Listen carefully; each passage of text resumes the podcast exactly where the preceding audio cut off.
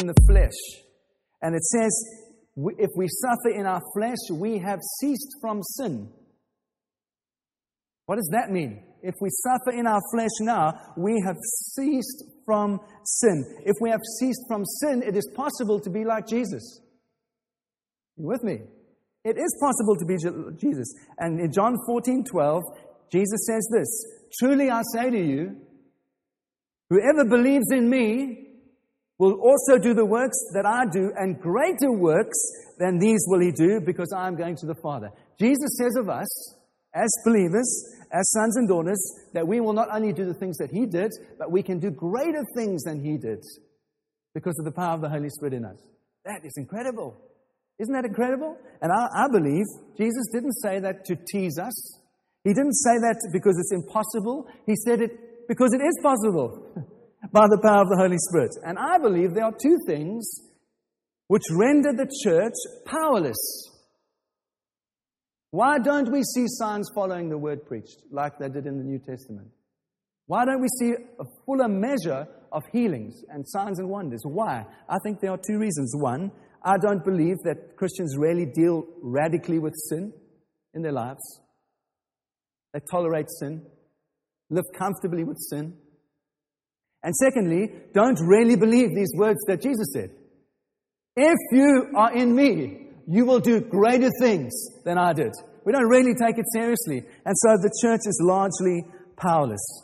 The church is largely meandering through rather than taking the kingdom for him. And uh, Paul says this in 1 Corinthians 2 9. He says, It is written, No eye has seen, nor ears heard, nor the heart of man imagined what God has prepared for those who love him. Isn't that beautiful? That's a promise for you and I. God has amazing things for you and I to walk in. Uh, our hearts have not even imagined what God has for us. And my conviction, my absolute conviction, is that if we're going to see that kind of power in the church, there's a basic thing that has to be, we need to be living out by the power of the Spirit, and that is loving our neighbor as ourselves. Just loving people as we love ourselves. And I'd like to look at what that phrase means this morning. Also, by way of introduction, I want to say another thing. There's no shortcuts. There's no shortcuts. We live in a world of shortcuts. We live in a world of instant everything, and people come into the church with the expectation of instant everything, that suddenly we're going to see signs and wonders. Well, there's no shortcuts. And I believe if we are not loving our neighbor as ourselves, we are rendering ourselves powerless. We can pray for revival until the cows come home, until Jesus comes back. And unless there's a reality that we are loving our neighbor as ourselves, that we are loving each other as we love ourselves, I don't know if it's going to happen. So I am challenging, but I'm trying to encourage you to be, that you would believe with faith for what God wants to pour out. We cannot sidestep good doctrine, and we cannot sidestep holiness in our lives. And for me, those are two things that we try to take shortcuts in. I'm not a person who likes to read the word. No, I, would just rather pray. I'm just a prayer. I, I, I don't read the word. No, no, no. Good doctrine. We are people of the word and the spirit. Right? If you, if you get, if you're only a person of the, the Spirit, this is the reality. I've looked a little at church history. People always get into weird stuff when they are not rooted in the Word. We are rooted in the Word so that we can experience the fullness of the Holy Spirit. At the same time, if we do not, if we're not open to the Holy Spirit and we are only people that hide behind good doctrine, what happens? The Christian life becomes legalistic, boring, moralistic, and it's death. It must be the Word, good doctrine, and the Spirit. Now, if you are a Spirit person, if you love to pray and prophesy and pray for healing, I encourage you get into the Word. If you are a Word person and you like to read the Scripture and you like to study, I want to encourage you increase your faith in your life to pray for the sick, trust God for healing and salvation through your life. It is both. So we're not lazy. Much laziness in the church. Just don't want to bother to do it. Studying. Much laziness. Repent of laziness. Yes? I've had to repent of some things in my life and I don't accuse anyone. I just say, if you find it hard to read the word, some discipline. If you're nervous to pray for people, some faith, some courage. Christ in you, the hope of glory. Both the word and the spirit. So we can't, we can't bypass these things. 1 Peter 4:11, uh, 1 Peter 4:17 says this: "The judgment begins with the house of God." Judgment begins with the house of God. We can't sidestep these things. I, I want to say this lovingly, as I possibly can. Not everyone can be right. It's not logical. Not all religions can be right. In fact, Peter, uh, Paul writes to the church and says, actually, in the church, there are differences amongst you so that you can see who is approved by God. And yet, I hear in this individualistic age in which we live, people say, Don't judge me. It's my right to believe this. I want to say to you, not everyone is right. Paul says not everyone is right. That's why he says, I fight for my gospel, the gospel of Jesus. Not everyone is right. I want to say this to you. Every believer needs to be part of a local church. Period. Every believer. If, if there are people that are wandering around in the wilderness claiming that they don't need to be a part of the church, let me say it plainly. That is wrong. It is unbiblical. It is not Christian. I don't care who, who they claim to be. Are you with me? This is simple. This is, we, we, we parade immaturity and say, isn't it spiritual? No, it's not spiritual. It's immaturity. Repent of immaturity. You and I need to be encouraging each other up into Christ, to grow up into Christ and become strong men and women. Not weak-willed, immature adolescents who run around doing whatever we name, we want to do and create a theology to justify our sin. It's rubbish. Rant over. So, how do we understand this thing of the golden rule? How do we understand what James is saying about living by the royal law? Well, I said in my introduction, we are, we are under only one law in the scripture. James calls it the royal law.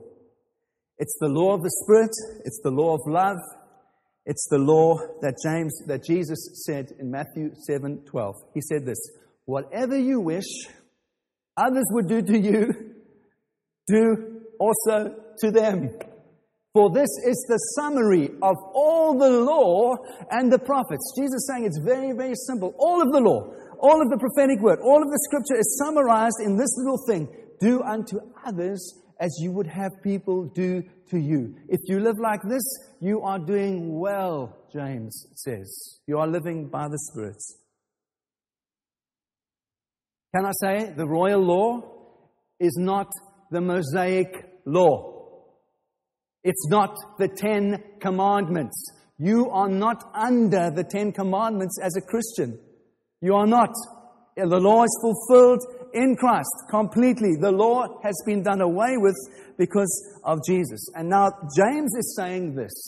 Remember when I, one of the first messages I preached, I said James was a traditionalist. He was a Jew. And he actually, he actually had to be corrected by Paul, who came back and challenged both him and Peter, who were making, they were discriminating against Gentiles and Jews. And Paul comes and says, ah, ah, ah this, you, you, you've got it wrong. And he has to repent. Remember that? He changes. Now, this traditional man, this Jewish man, he writes this letter to us, and can you notice if you read through the letter, there's no mention of the Mosaic law. There's no mention of circumcision. There's no mention of living, uh, washing your hands in a certain way before you eat. There's no mention of not eating pork. There's no mention of anything to do with the Mosaic law as you read James. And it's written by a Jew, a traditional Jew. He doesn't seem to mention the law at all. He's, he does imply that Christians observe at least two of the Ten Commandments, and, and we'll look at that now. But he doesn't mention any of the others. Why is that? Why doesn't he t- mention the Ten Commandments? I tell you why. It's because you and I are under the grace of Jesus, and the grace of the Lord Jesus, Jesus Christ encourages us and motivates us to live beyond the law. Way beyond the law, at a much different and a much higher level. You see, when Jesus speaks, he says that murder is more than just simply killing someone.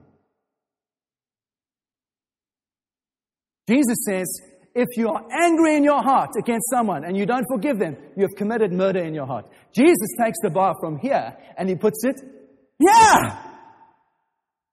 All the law says, it says you must not commit adultery. And so the Pharisees thought they were doing okay. And they were prepared to stone a young woman who was caught in adultery. And what does Jesus say? He lifts the bar from here to here. And he says, no, no, no. Adultery is not just the physical act of having sex with someone. He says, Jesus says, if you lust after a woman in your heart, you have already committed adultery with her. You are guilty under the law. Grace calls us to live here. Not here. Much more than just not killing and restraining from committing adultery. And so James says this, he says, this agrees with the scripture. And that's what it says. It says, uh, if you fulfill the royal law according to the scripture. And even when he quotes that, he doesn't quote the Ten Commandments. He doesn't mention them. He picks an obscure law, and he does quote a law. It's a law in Leviticus 19:15. Go and look at, look at it yourself. And it says, You shall not do injustice in court. And it says, you will not be partial against the poor or, or to def- defer to the great or the rich, but in righteousness you shall judge your neighbor. That's actually what he says. So it's like James is saying, if you want to live under the law, I'm going to pick a law for you. And here it is. It's this one little law in Leviticus 19:15 that basically says, you treat the poor well. That's the law you, must live, you should live under. Treat everybody with fairness, and then you are doing well. So, we're called to live under one law, law of grace. Two, it's not the Mosaic law. It's not Deuteronomy 14. I'm so tired of people giving me that stuff. All the blessings. If you do this, if you do this, if you do this, if you do this. No one's, no one sends me stuff about the curses. Only the blessings.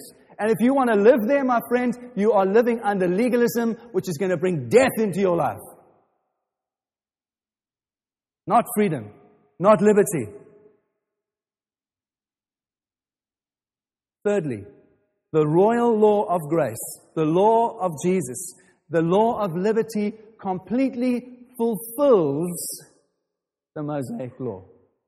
It fulfills the Ten Commandments. In other words, Eaton puts it like this Just as animal sacrifices point to and predict the cross, so the Mosaic Law, including the Ten Commandments, point to and predict a higher level of godliness to which we are called as Christians.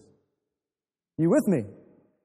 Yeah? So, what does it mean? Does it mean we are under the law? No, we no longer have to go to the temple to offer sacrifices for forgiveness of sin. It is done. It is finished. All the sacrifices did was to point to the fact that there was a perfect Lamb of God coming, sinless, perfect, who would take all of our sin upon him. And Jesus on the cross, he stretched out his arms and he said, It is finished. It's done. Don't go back to living under that. It's done. It's finished. I'm sorry I'm loud, but I'm passionate about this. It's finished. You don't have to live like that anymore. And are we under the morality of the Ten Commandments? Well, we certainly don't break the Ten Commandments. No, no. The, law, the, the, the, grace fulfills the Ten Commandments, but we live way beyond the Ten Commandments. We live at a completely different level by the grace of God and by the, um, inspiration of the Holy Spirit. Because you know what the law does? The law doesn't get you to love people. The law is punitive. It punishes. It says if you do this, if you don't do this, you are going to get punished. That's not grace. We are fulfilled. Christ fulfills all of the law, and grace calls us to a much higher level of living. Are you with me? So grace Grace enables you to love people. You know, the, the, the law says, um, uh, well, let me pick another one. Uh, an eye for an eye and a tooth for a tooth. Just, just, you know, if someone stabs you, you stab them back. No, you know what Jesus says? He says, no, no. He says, I, I, I've come to fulfill the law. This is what I say to you. Love those who persecute you. Bless your enemies. The law doesn't require you to do that. The law just says, an eye for an eye, a tooth for a tooth. No, Jesus says, no, no, grace calls you much higher. Love those that persecute you. When someone is angry with you, you punch them back, you turn the other cheek. Grace calls us much higher. Much, much higher. That's walking by the Spirit. And so Galatians, Romans, and uh, James call this royal law the law of Jesus, the law of the Spirit, the law of faith. Man, it's, it's challenging, but it's encouraging, it's liberating, it's freeing. And the third thing I want to say then is James says, Love your neighbor as yourself. Who's our neighbor? Well, who's our neighbor? Jesus dealt with that, didn't he? With the little story of the man beaten up by robbers on the side of the road. And your neighbor is never, your neighbor is never the one that you want to live next to. Is never the one that you hoped you would have next to, to live next to, isn't it? Your neighbor sometimes is the most difficult person, isn't it, Jill? Most difficult people who are rude and uh, who sometimes are loud and don't let you sleep because they're partying at 3 o'clock in the morning and you want to sleep. And yet you've got this neighbor. And Jesus says, Love your neighbor as yourself. Henry Nouwen, a, a wonderful writer, he says this A community is a place where the person you least want to live with is always there. Isn't it true? People you find difficult to get on with. That's what communities are made up of difficult people. And we're called to love people with all of our hearts. And what did Jesus say in Matthew 5? Remember, he said this in verse 36, 46. If you love those who love you, what reward do you have? Even the tax collectors do the same. If you greet only your brothers, what more are you doing than others? Do not even the Gentiles do the same? You there must, therefore must be perfect as your heavenly Father is perfect. He's saying we love perfectly like God loves. We love indiscriminately. We don't choose who we love. Uh, you might wish that Jesus had said that we are called as believers to love our friends, our family, and fellow Christians. But Jesus didn't say that. Love your friends, your family, and fellow Christians as you love yourself. No, he said, he said, love everybody, your neighbor. And actually, the Greek there, I've had a look at it, it means everybody and anyone. So, can I just try and define a little more? That means rich and poor. It means black, white. It means American. It means English. It means Indian. It means Pakistani. It means Chinese. It means South African as well. It means you love the South Africans with a funny accent. You love them. You love Christians. You love non Christians. You love the Welsh. As hard as that is, you love Scots people. You love everybody. Everybody. And he's talking about agape love. The same word that is used in 1 Corinthians 13. He says, that's how you love. You love with agape. It's not philia. Philia is the Greek for brotherly affection, for family. He doesn't say we love like that. Of course we love our family, but it's more than that. He doesn't even say you love with eros, to score with the opposite sex. He's not saying that. It's not eros. He's saying it's not about physical sexual love. It's about agape. It's about unselfish, other centered love. That's how we are to love our neighbor as ourselves. And R.T. puts it wonderfully. He says, Agape is that love which seeks the highest good of others without being a respecter of persons.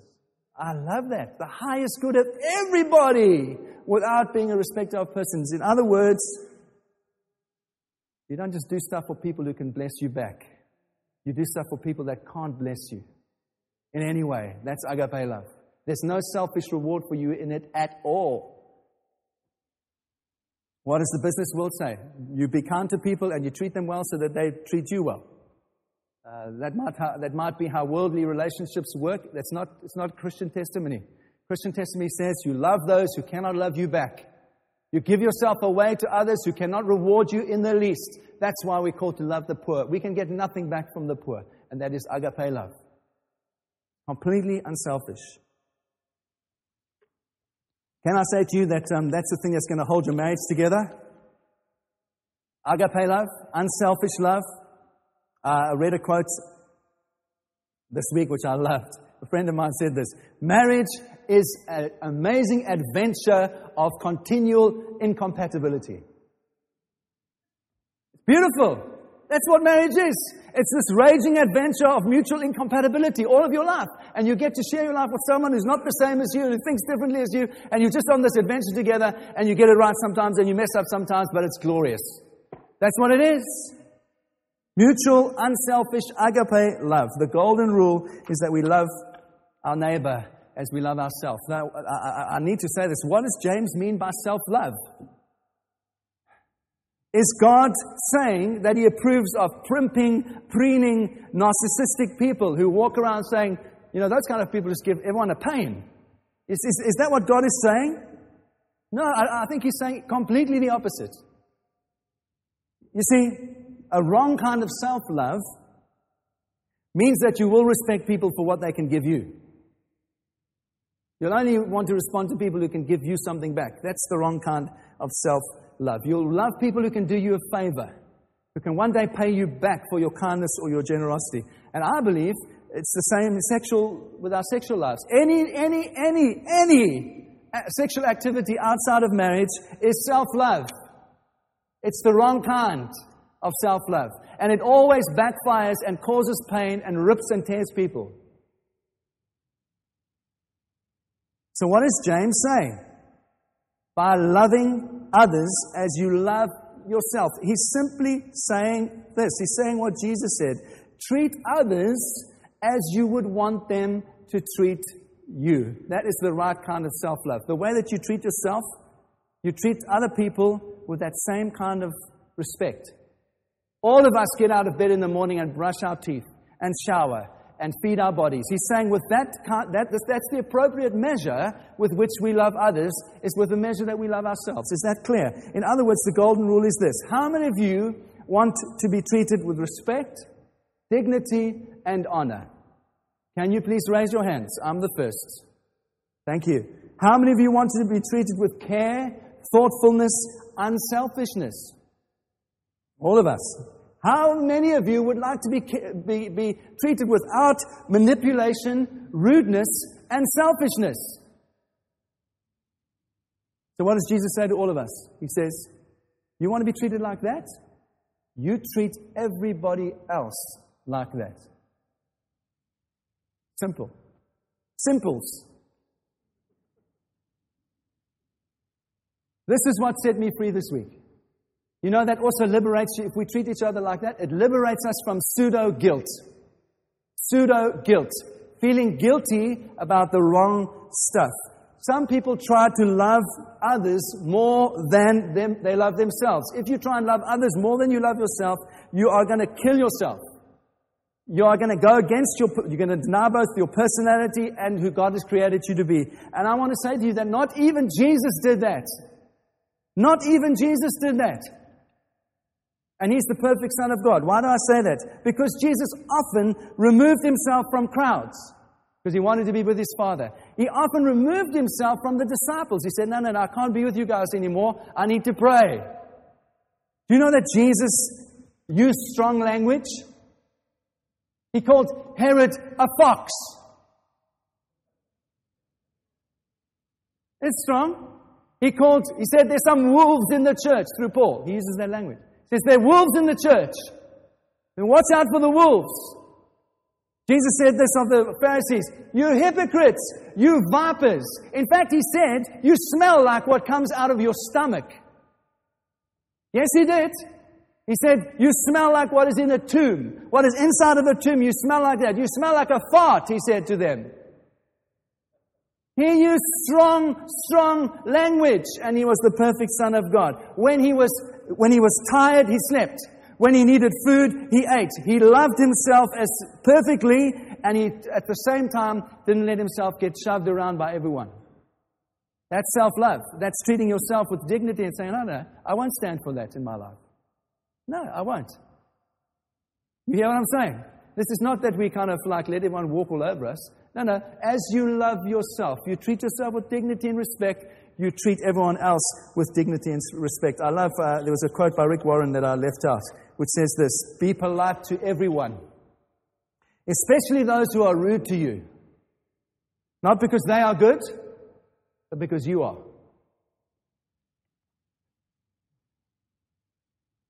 Agape. We love ourselves with agape love, unselfish love for ourselves. Do you understand what I'm trying to say? And I'm saying to you, as we do this, as we walk in the Spirit deliberately, as we walk in the power of the Spirit, we automatically fulfill all of the, of the Mosaic law. And not only we do fulfill every detail on the Mosaic law, we live at an infinitely higher level of godliness, of righteousness in our lives. This is walking by the Spirit. The Ten Commandments actually limit, your, put a ceiling on righteousness in your life. Because all they say is do not kill, do not covet, do not murder.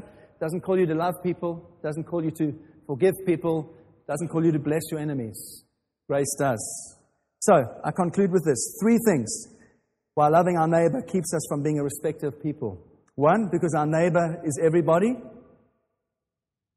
Everybody, our neighbor.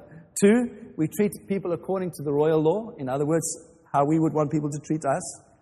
And fulfilling the royal law, this golden rule, produces positively in our lives what the Mosaic law tries to do negatively. And I've already mentioned it. Mm, law, the, the, the um, Ten Commandments, especially 6, 7, 8, and 9, try to, to um, legislate protection for people by saying if you break this, you're going to be punished. They try to guarantee uh, le- and leg- legislate against abuse, but it doesn't, it doesn't actually do enough. it doesn't actually do enough. And this is what James is saying. He's saying if you show favoritism in the church, you sin. Why? Because you abuse people. That's what he's saying. And he says, it's, it's, if you do that, it's like you've even broken the Mosaic law. That's how bad it is. Did you know that the law is not for the righteous? If you are in Christ, the law is not for you. It's only for the unrighteous. Why do I say that? Well, because Paul says that. He says it in 1 Tim- Timothy chapter 1 verse 9. He says, "Understand this. The law is not laid down for the just, for those who are in Christ, for those who are saved, but it is set aside for the lawless, the disobedient, for the ungodly, for sinners, for the unholy, for the profane, for those who strike their fathers and their mothers, for murderers, the sexually immoral, for those who practice homosexuality, enslavers, liars, perjurers, and whoever else is contrary to sound doctrine. That's what Paul says. The law does not apply to you if you are a believer. Why? All of your righteousness is in Christ. And He is your perfect righteousness. There's no sin that when He looks upon you, He doesn't see any sin. And as you walk by the Spirit, you fulfill all of that anyway. This is good news, man. This is so liberating. This is fantastic. And so that's why Jesus fought with the Pharisees all the time, because they thought they were righteous. And he says, Man, what's in your heart is, is terrible. Just admit your own sin. Thank God that you and I are not judged by the Mosaic law. If we were judged by the Mosaic law, we would be doomed for all eternity, every one of us. James says in verse 21 of chapter 1 we're not judged by the Mosaic law anymore, we are judged by the perfect law that brings freedom. We are under the Spirit. So I want to encourage you. Gaze into the perfect law, Jesus, the perfect law of liberty, the Holy Spirit. Gaze into his face, and you know what he'll say about you? He'll say, You're okay. He'll say, You're doing well.